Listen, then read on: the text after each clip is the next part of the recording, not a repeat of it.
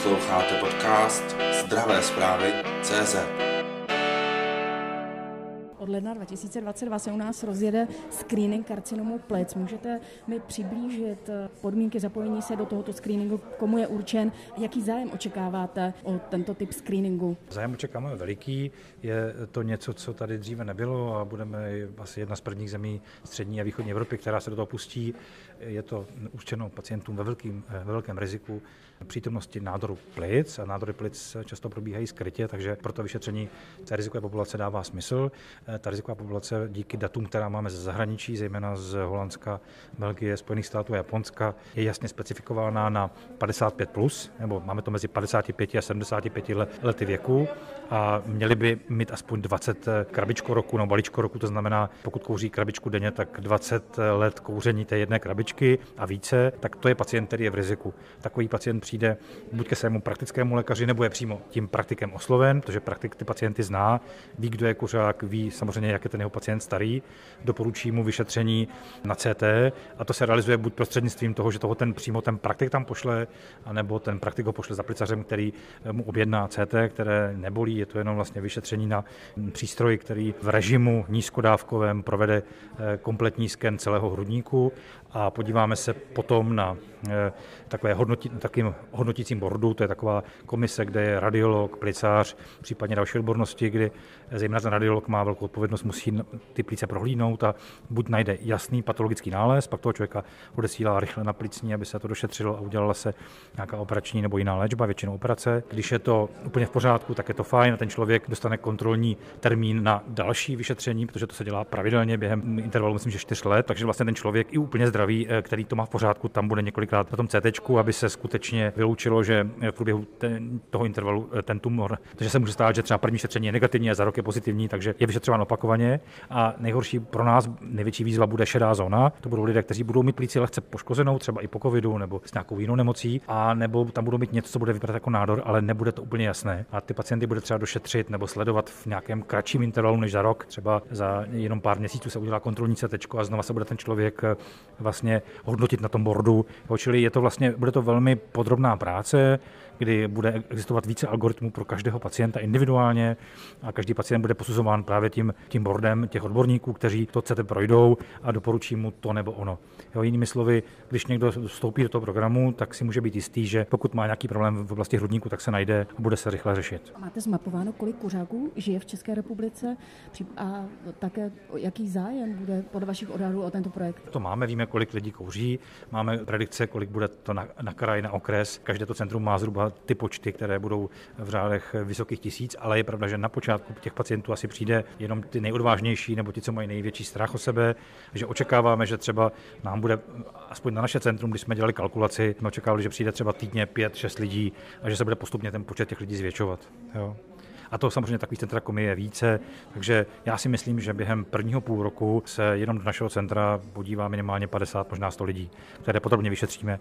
A ty lidi, kteří přijdou a budou v pořádku, tak budou na kontrolu za rok, ti, co budou mít nějaký problém, tak budeme řešit. Čili jinými slovy, pak se to rozjede a všechna pracoviště mají eh, teďka čas na to, aby jsme se domluvili, měli nějakou administrativní sílu, aby jsme měli všechno v pořádku, že to bude na koordinaci to bude velmi náročné. Jo, každý člověk bude mít svoji cestu, nebude to tak, že každý bude mít kontrolu v nějakém přesném čase všichni stejně, ale každý to bude mít jinak podle toho nálezu. Jo, čili ten program je velmi logisticky náročný a plicaři a radiologové a praktici se do něho pouští, tak si myslím, že to je obrovská jako fůra práce, ale pokud se to podaří a pokud to bude fungovat, jak si představujeme, tak to může zachraňovat životy, protože to najde nemoc včas, kdy se ještě dá léčit operačně. Funguje už takovýto projekt? E, já teda nejsem přímo, musím říct, že nejsem tvůrce toho projektu. My máme u nás v rámci plicní společnosti práci rozdělenou. Já jsem dělal víc schopen, tady zabývám se covidem a kolegyně a kolegové, co dělají nádory, tak to, jsou, to je někdo jiný, to nejsem já, ale takže vím, že oni to dělají minimálně už 4 roky se o to starají. Inspirovali se právě eh, ve studiích z Japonska, ze Spojených států, z Holandska, z Belgie a myslím, že ještě Izrael. Myslím, že se o to pokouší a bude pokoušet i Maďarsko, jo, je zhruba tak asi jako my. Takže některé země, které nám mohou být vzorem, tak jsou trošku dál, ale v rámci té střední Evropy budeme skutečně spolu možná s těmi Maďary průkopníky v tomto způsobu vyšetření. A je to skutečně osobní zásluha těch lidí, co to dělají dělali. Je potřeba vyzvihnout ty, kteří pořád to opakují a snažili jsme se už na ministerstvu zdravotnictví několik let. Ti kolegové, co to mají na starosti, tak byli skutečně neoblomní a díky tomu se to prosadilo. Čili není to tak, že bychom to vymysleli včera. Jo, je to věc, kterou, která se řeší už čtyři roky a teďka se blíží do finále a jsme sami zvědaví, jak to bude přijato. Čili veškeré úkony to, těch vyšetření jsou plně hrazeny ze zdravotního pojištění. Jasně, jasně, jasně. To byla, to, to byla debata třeba roku s pojišťovnami, se s plátci péče, s ministerstvem, kdy se udělali různé kódy, jo, čili stát a pojištění to bude hradit. Jo, čili to vlastně my jsme museli získat podporu státu, který když viděl ta data právě ze Spojených států, z Holandska, tak eh, v podstatě pochopil, že je to ekonomicky i vhodné léčit ty časné formy než ty těžké pokročilé stavy. Nejenom, že to je samozřejmě z, z humánního hlediska správně, ale i de facto by to mohlo být i kost efektivní, protože léčba pokročilých stádií je dražší než ta léčba těch mírných. Navíc ti lidé se možná vrátí do práce, budou normálně fungovat, čili po všech stránkách je to dobře. Kolik eh, karcinomů plic eh, diagnostikují lékaři v Česku v prvním a druhém stádiu a ve třetím a čtvrtém, ku příkladu za rok? Já to neřeknu úplně přesně, já myslím, že to je okolo 6 000 pacientů, ale to mě prosím vás berte s rezervou. Řádově to tak nepochybně je, ale podstatné je, že třeba můžu mluvit za naše centrum, za Hradec Králové, kdy my jsme v podstatě asi 80% těch lidí, více jak 80% je diagnostikováno ve třetím a čtvrtém stádiu.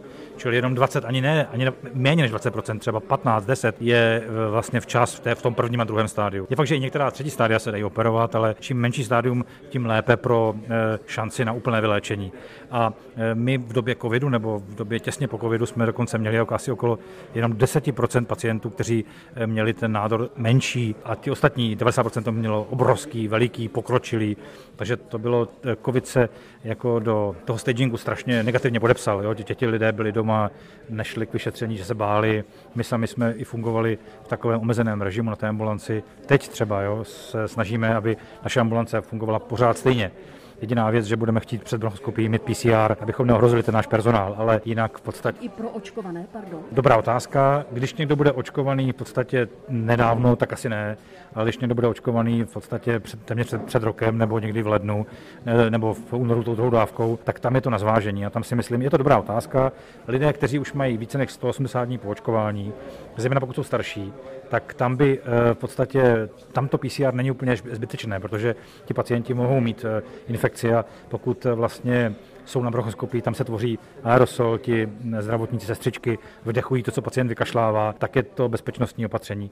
Jo, mnohé země zvažují to, že když někdo, zatím to není úplně jasné, v Čechách takové opatření ještě není, ale je to na zvážení, jo, jestli lidi po očkování eh, nevyšetřovat před bronchoskopií. My sami bychom to spíše chtěli a je to individuální věc, domluváme se s těmi svými lékaři, co nám posílají na bronchoskopie. Jakmile ten člověk má podezření na nádor, tak ho vyšetřujeme covid, necovid a to, co bylo minulý rok, tak chceme udělat jinak. Jo. Chceme tu ambulanci mít otevřenou, eh, protože nemůžeme tu necovidovou péči zastavit.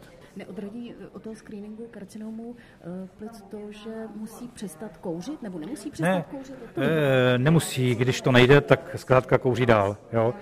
Jde o to, že ten člověk, který kouří, tak vlastně a jde na ten screening, tak je to taková škoda, protože jako, takhle, Náš cíl je, aby každý, kdo projde screeningem, buď přestal nebo snížil počet cigaret. Pokud ale se tak nestane, tak eh, my toho člověka nevyloučíme z péče a součástí na tom dalším. Jo? To, to ani nejde. Jo? Čili staráme se o každého. Čili to není podmínka snížit ne, nebo úplně ne, přestat ne, kouřit, aby není to, to ty pojišťovny uhradili? Ne, ne, není. Protože pojišťovny jsou realisti a my jsme s nimi mluvili. Eh, představte si, že když kouříte a řekla byste si, nebudu kouřit, kouřila jste někdy? Já taky ne, ale tak eh, kolik byste řekla, že procent lidí, když se samo řekne, že přestane kouřit, kolik přestane? Kolik procent? Jedno až dvě procenta skutečně přestanou sami o, vlast, o vlastní vůli. Takže když někdo přestane z vašich blízkých a přestal kouřit sám, tak je to skutečně rekordman, protože to je jenom jedno až 2% s léky. Díky těm poradnám proti kouření se to podaří asi 40% lidí, když mají skvělou péči a mají silnou vůli. Takže většina lidí se už kouření nikdy nezbaví. Řekněte mi, proč u nás v Česku tolik lidí pořád kouří a proč kouří mladí? To mě se neptejte, ale já, eh, na to máme zase odborníky, kteří se zabývají adiktologií a eh, kuřáckými poradnami, jako paní profesorka Králíková a další. Takže já jsem v tom trochu amatér, ale z mého pohledu prostě je to tolerováno, není to něco, co by bylo trošku mimo zájem eh, v podstatě, nebo takhle, není to tak, že by to bylo u nás něco neslušného. Jo? Tady si vezmete, když by někdo třeba říhal u jídla, tak to je považováno za neslušné. A když někdo kouří, tak to není považováno za neslušné. Takže to ty mladí zkrátka dělají. Ale je fakt, že ty, máme také špatné vzory. Jo? Si vemte, že prostě ten, kdo třeba hm, i mě velmi sympatický prezident Havel kouřil hodně, nemluví o tom, co, o tom dalším následníkovi. Takže v podstatě eh, ta tendence k nekouření není v Čechách tak velká. Ale víte co, ne, nemůžeme řešit 50 věcí najednou. Takže my v tuhle chvíli to kouření považujeme za špatnou věc, ale soustředíme se teďka na jiné nemoci, teďka třeba na screening karcinomu a budeme samozřejmě moc rádi, když pacienti dostanou rozum. Děláme i protikuřácké programy, ale víme, že všude ve světě to chce čas. Chce to čas, aby ta, ta mladá generace si řekla, je to prostě špatný, budu mít starou kůži, vypadají mi zuby, budu mít nádor ledviny. A to, když ti mladí nebudou chtít, tak tak kouřit nebudou. E, možná se stane to, co se stalo ve Spojených státech, kdy se velká část teenagerů přeskočila téměř během jedné dekády, přestala kouřit a začala kouřit e, vlastně elektronické cigarety, e, vapovat. A to je to není úplně bez rizik, ale těch rizik je možná méně než u kouření. Ale zase jsou z toho jiné problémy, vapovací pneumonity, dokonce i několik úmrtí, takže v podstatě žádná závislost není dobře. Možná pokud je někdo závislý na sportu nebo na sledování Netflix, tak to možná je méně škodlivé, než když kouří. S závěrem už jenom zeptám na postcovidový syndrom. Ano. Evidujete víc nárůst počtu pacientů nyní při této vlně nastupující? Zatím ne. Nebo jiné přijde, příznaky? Jak to, ne, já si myslím, že postcovid bude, postcovid bude stejný nebo podobný, jako byl u těch předchozích variant viru. Těch pacientů bylo teďka přes prázdnin trošku víc, ale pak klesly jejich počty logicky, protože většina těch pacientů ty postcovidové že má 3-6 měsíců a pak se to postupně zlepšuje. Takže my očekáváme, že dejme tomu za tři měsíce od teďka zase bude nárůst počtu těch nemocných, ale my sledujeme i třeba dva, dva roky nebo tři roky budeme sledovat ty naše pacienty s postcovidem, u kterých to úplně nezmizí, čili je to tak, že těch pacientů máme hodně, míň, míň, míň. Jak se většina pacientů zlepší, tak už pak sledujeme třeba jenom menší počet lidí, čili ta naše poradna bude mít kapacitu eh, přichystanou na tu novou vlnu. Jo, čili na to, že bychom se o ně nepostarali, o to se nebojím. Ale daří se eh, vyléčit ten postcovidový syndrom? Jo, on se v podstatě, upřímně řečeno, eh, s léky, u některých pacientů s léky, u některých pacientů s rehabilitací se velmi dobře daří ho vyléčit a je to, je, je to jedna z dobrých zpráv, třeba dnešní tiskové konference, která nezazněla, ale může zaznít vám, že vlastně plíce je schopná regenerace. Zejména plíce pacientů okolo 40-50 roků věku, kteří jinak jsou třeba bez nějakých vážných nemocí, tak skutečně třeba po roce se ta plíce krásně zreparuje. Jo? Čili ano, po pacienty po covidu, po covidu se daří eh, výrazně zlepšit. Jo? Z velké části si za to můžou sami, eh, když rehabilitují a poslouchají, co, co my říkáme, případně berou nějaké inhalační nebo tabletové léky, ale většina těch pacientů ani léky nepotřebuje. Stačí jim ta rehabilitace, kterou s nimi děláme podle návodu, které máme. Děláme to na centrální úrovni, máme jasné doporučení eh, plicní společnosti, které jasně, jasně říká, co ti pacienti mají dělat a postupnou zátěží, léčením těch rizik, sledování těch pacientů si myslím, že u většiny těch nemocných do roka nebo do roka a půl zmizí ty následky. Je fakt, že bude možná pár lidí, který bude ta změna dlouhodobá, jako to bylo u SARSu v roce 2003, také je asi 1-2% lidí, kteří mají dlouhodobé změny. Po covidových pacientů to budou také podobné počty. Nebude to jako nějak časté, že by pacienti po covidu ještě pět let byli na tom špatně, to ne.